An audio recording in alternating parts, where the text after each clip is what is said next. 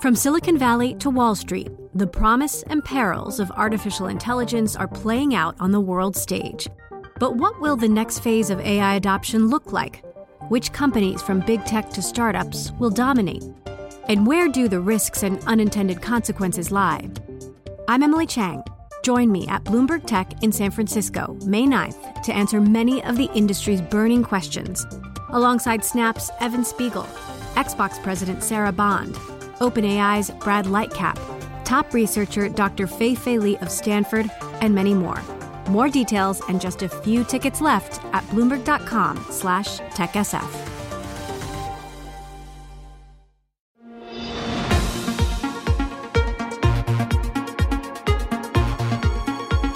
welcome to What You Missed This Week. I'm Joe Weisenthal. This is the podcast that has the best and most interesting interviews from the Daily Market Close show that I co anchor with Scarlet Fu, Caroline Hyde, and Romaine Bostick on Bloomberg TV. It's called What You Miss. Our aim is to take you beyond the headlines and bring you unique perspectives on the week's top stories and, well, those that you may have just missed. It's the perfect way to kick off your weekend.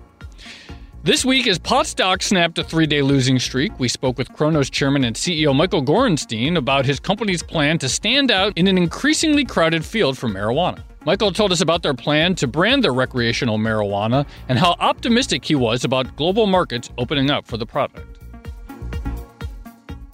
We see things moving really rapidly and, and it accelerates. There's a tailwind behind things. So, you know, we see medical markets open up and as people and governments become more and more comfortable with the idea of, of cannabis being legalized, we see that shift start moving towards recreational. So, you know, uh, we're now on five continents, all medical except Canada moving recreational, but we do see that transition continuing to move uh, both with new countries coming online and with uh, deregulation.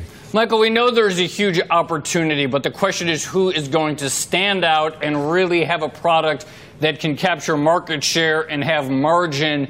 You recently launched a, a, a uh, recreational brand of cannabis called Spinach. Uh, and I'm curious why and what is your thinking and approach to branding going into this market? Sure. So I think the first thing, there's a lot of restrictions, heavy restrictions on what you're able to do and, and, how you're able to market. And you've seen a lot of the branding. You know, we do have another brand, Cove, which is targeted to more of a, a premium, high-end, sort of relaxing, reserved crowd. Uh, you have to look and understand who your consumer is. And, and ultimately, we are selling a, a product that's about uh, recreation. It's about having a good time with, with friends and, and we thought spinach was a great and humorous way to do that. I think it's a really strong position, and, and also there's some people that still have a lot of fear. And the point we're making is this is this is a you know happy green plant just like spinach. uh, Michael, one thing that someone brought up to me yesterday, particularly for folks who are trying to expand in the U.S., is this issue of protecting uh, your effectively your intellectual property. And when you're coming into a market like the U.S. that doesn't really have any federal framework for dealing with marijuana, whether it's recreational or medical, how are you you actually protecting your intellectual property to make sure that things like spinach don't just get co-opted by a competitor?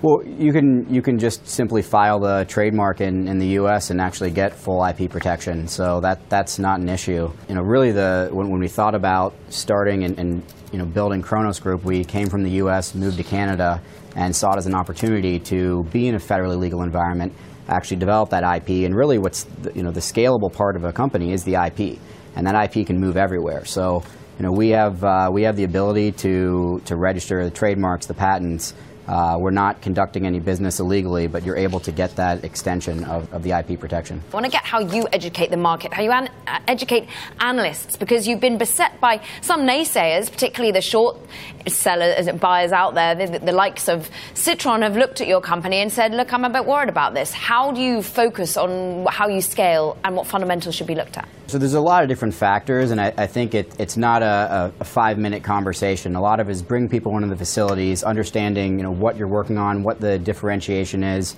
Uh, you know, there is a thought that can this just be like a, a, normal crop you grow in a field? What's the difference? But being able to show the differentiation on, on taste, on flavor, psychoactive effects, you know, there are a lot of differentiators as you start getting into the companies. For us, one of the big ones is the partnership we, uh, we recently announced with Ginkgo, mm. and, and that's about being able to produce cultured cannabinoids. So when you hear people say, well, you know, explain to me, isn't it just growing a crop? You know, what we're actually doing and what we've been working on for quite some time is sequencing the, the DNA and really mapping out the cannabis genome and, and being able to differentiate, not just in being able to produce cannabinoids uh, cheaper and at a higher purity than competitors, but being able to produce some of the more rare cannabinoids like mm -hmm. THCV, which allows us to create products with appetite suppressant you know, properties, which we think is, is a, a, big driver. And so, you yeah. know, there's a lot of initiatives and, and things like that that are important to, you know, to bring to light. Yeah, Michael, tell us a little bit more about that. How much can you get the cost uh, of cannabinoids down through the synthetic creation of them? And when does that scale? When will you actually be able to uh, from the fruits of this investment really ramp that up?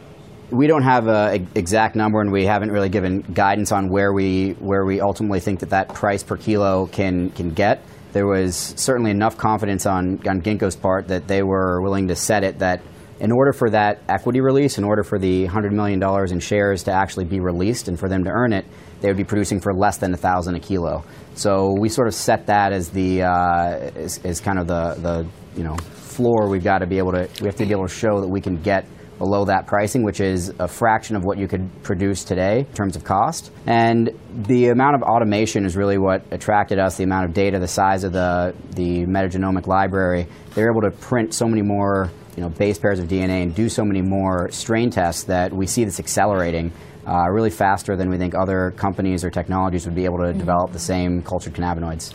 Michael, have any major consumer companies in North America or elsewhere reached out to you in terms of an investment or JV or anything like that?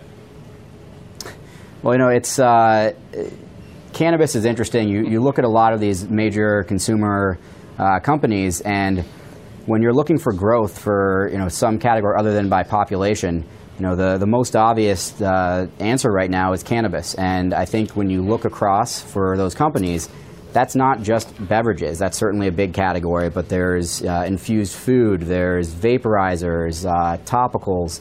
Uh, you've got the pharmaceutical products, health and wellness. So, you know, I think it's a, it's a huge opportunity, uh, and I think there are a lot of companies that are increasingly viewing this as uh, something they want to be more offensive about than just defensive. So, is that a yes or no? uh, you know, we, we as a policy don't speculate on uh, or, or, discuss any anything before it's All done right. in terms of partnerships or M&A. Then we switch gears to the UN General Assembly, which took place this week in New York. The headline of last year's meeting of world leaders was North Korea.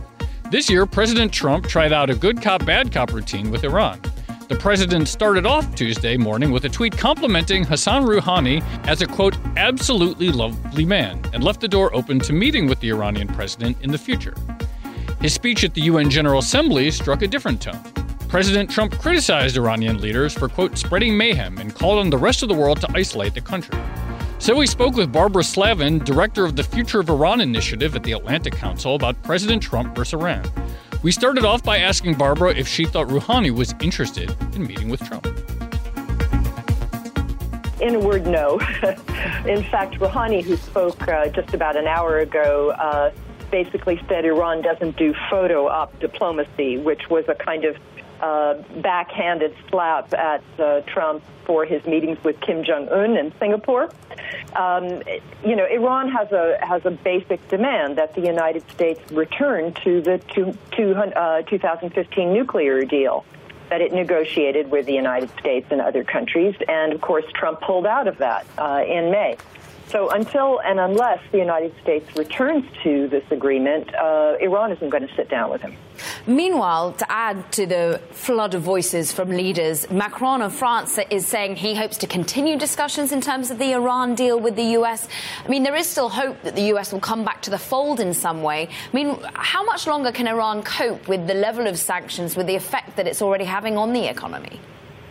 Yeah, I think that you know I think Iran is going to hang tough on this. Um, you know they they understand that President Trump is in some political difficulty at home, that we're about to have elections that could flip at least one house of the Congress, and you know they've seen this movie before. It's extremely painful for them, but they also have learned over 40 years how to cope with a variety of different types of sanctions. We should point out that uh, just last night, the P4 plus one, that's Britain, France, Germany, China, Russia, and Germany, affirmed their support for the nuclear deal and said that they uh, had come up with some sort of special payment vehicle, some yeah. uh, special mechanism that would allow trade uh, to continue with Iran to circumvent the sanctions that are, are coming back in place.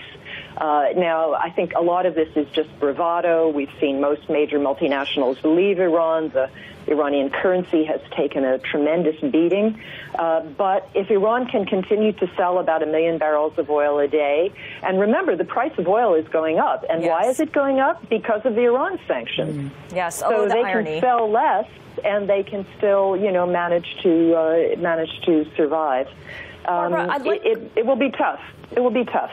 I like what you said about how Iran has certainly noticed that the president is on some political dire straits here or, or he's facing trouble at home. And obviously, Iran could just wait out his presidency. Is there anything that the country, the, the regime is doing behind the scenes to try to shore up bipartisan support in Washington for itself?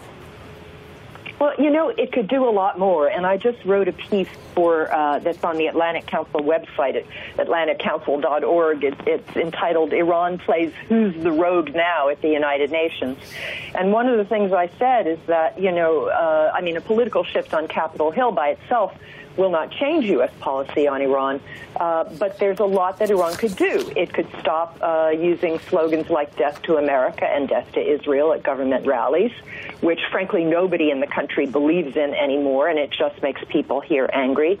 It could also work harder to end a number of regional conflicts that it's involved in, in, in, in Yemen and Syria, for example, and it could have a better human rights record. It could let go some of the Americans and the dual nationals and other political prisoners that, that it's holding. Yeah. Uh, this would do a lot to improve its image and, and give it some uh, bipartisan support in, in the U.S. Congress that it hasn't really had in 40 years.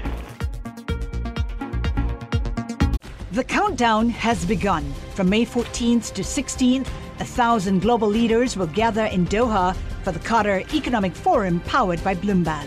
Join heads of state, influential ministers, and leading CEOs to make new connections, gain unique insights, and uncover valuable opportunities in one of the world's most rapidly rising regions.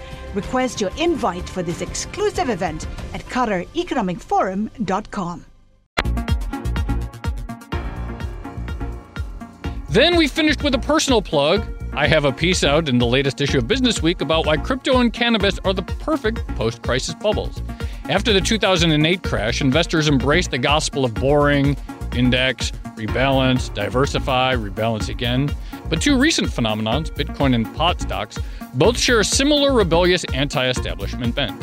I interviewed Peter Atwater, president of Financial Insyghts, who I spoke with for the article about what this says about the mood of the market and I asked why so many people these days have started embracing marijuana legalization. The whole cannabis marijuana movement, if you look from a historical perspective, has ties to periods of weak social mood. And so to me, there are lots of similarities with what we're seeing with cannabis in 2018 that resonate and rhyme with the late 60s. And you're seeing it politically, you're seeing it socially, economically, many of the same underlying mood issues. And we've seen it. It's been rising for a while, support for cannabis legalization, but really in the post crisis era, it's absolutely taken off like a rocket. Yeah. So you end up, after the banking crisis, with people angry at the banks. Right. But there's a broader issue to that, which is they were angry at the establishment. Mm-hmm. And so if I look at the companies that have been most successful since the banking crisis, they all have some connection to opposition to the establishment, whether it's Uber, Airbnb, Tesla, Amazon. And you know, you put Bitcoin and cannabis right at the tail end right. when people are in a very uh, enthusiastic capable of thinking abstractly. And I hadn't thought about that before with regards to Tesla. That's in that same category as sort of an anti-establishment. You see its uh, believers very evangelical about the Yeah. company, very similar to uh, Bitcoin. Now let's talk about the market specifically because we've just seen this incredible surge in recent weeks and months for the cannabis stocks. How do bubbles form? Why? Some of these companies had been public Yeah. for a while. So if you go back two months ago, a lot of these were pretty sleepy companies out there.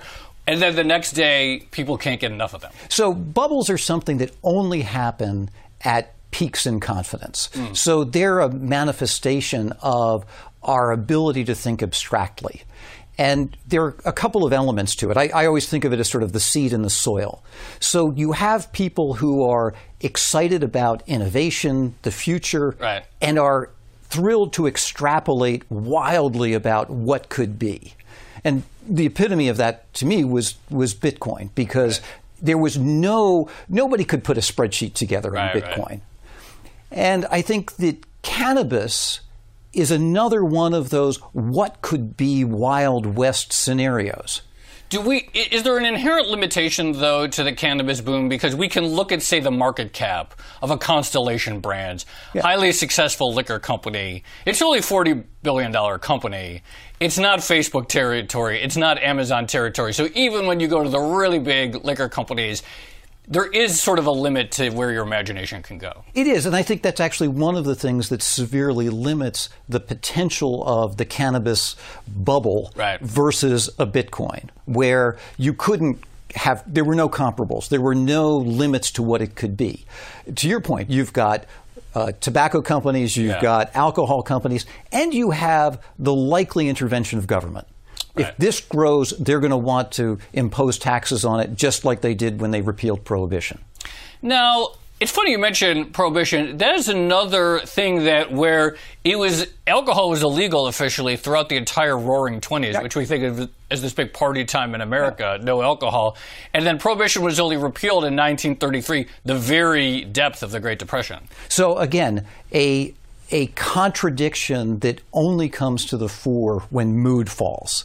So not not necessarily in the same anti-establishment, but vices. Right. You know, when when mood is low, anything goes behaviorally. And so you'll start to see more vice related activity that people are not not in opposition to and to the extent that you can monetize that, so much the better. Now, you talk about bubbles being associated with a peak in confidence, but one thing that seems to characterize the market these days is that if you look at the overall market, it's hard to argue that we're in an overall bubble. Like maybe the market is rich by historical standards, but it doesn't seem like people are buying everything hand over fist without any sort of sense of discrimination. It, it feels like they're localized. So whether it was crypto last year, cannabis uh, this year, maybe a few others. What do you make of that? That they sort of like pop up here and there, but haven't really extended to everything. So I think it also speaks to this issue of what mood do we really have? And, you know, in the 1990s, there was an underlying, very positive mood. So we bought everything, even, Right. even the most wild, crazy things we bought.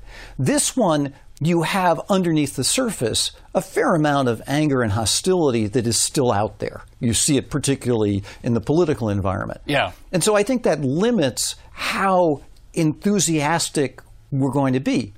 But what's so interesting about both Bitcoin and cannabis is there's a fear element to it. Yeah. So I'm using cannabis for anxiety, for depression, for you know escape what's going on around me. Um, and I think that's a that's an important element of the, the things that we are attracted to these these pockets. Lastly, does it seem weird to you that we are fairly close to all time highs in the market right now, and yet across a range of measures, it doesn't feel like a happy time? People are approve of, of the economy, but people are pretty negative on a lot of legacy institutions. Is this going to resolve in some way, or can that disparity last for a while? So I don't think it it's is sustainable. Yeah. I think that the the underlying uh, irritability that that you see that you know the, the, economic statistics would say all is rosy, but you go to talk to people and it's a very different impression on Main Street. And I think that the danger is that we have two very um, discontinuous groups. We have a group of policymakers of financial elite who are extremely confident right. and who are acting in exactly the way you would expect based on you know, mood being high. At the same time, Main Street isn't isn't participating in this, and that that divide is one of the things that I think still has to resolve itself. And that's it for this episode of What You Missed This Week. If you like this podcast, make sure to subscribe and rate us wherever you listen to podcasts. And tune in every weekday to our daily market close show from 3:30 to 5 p.m. on Bloomberg TV and from 4 to 5 p.m. streaming on Twitter. Thanks for listening and have a great weekend.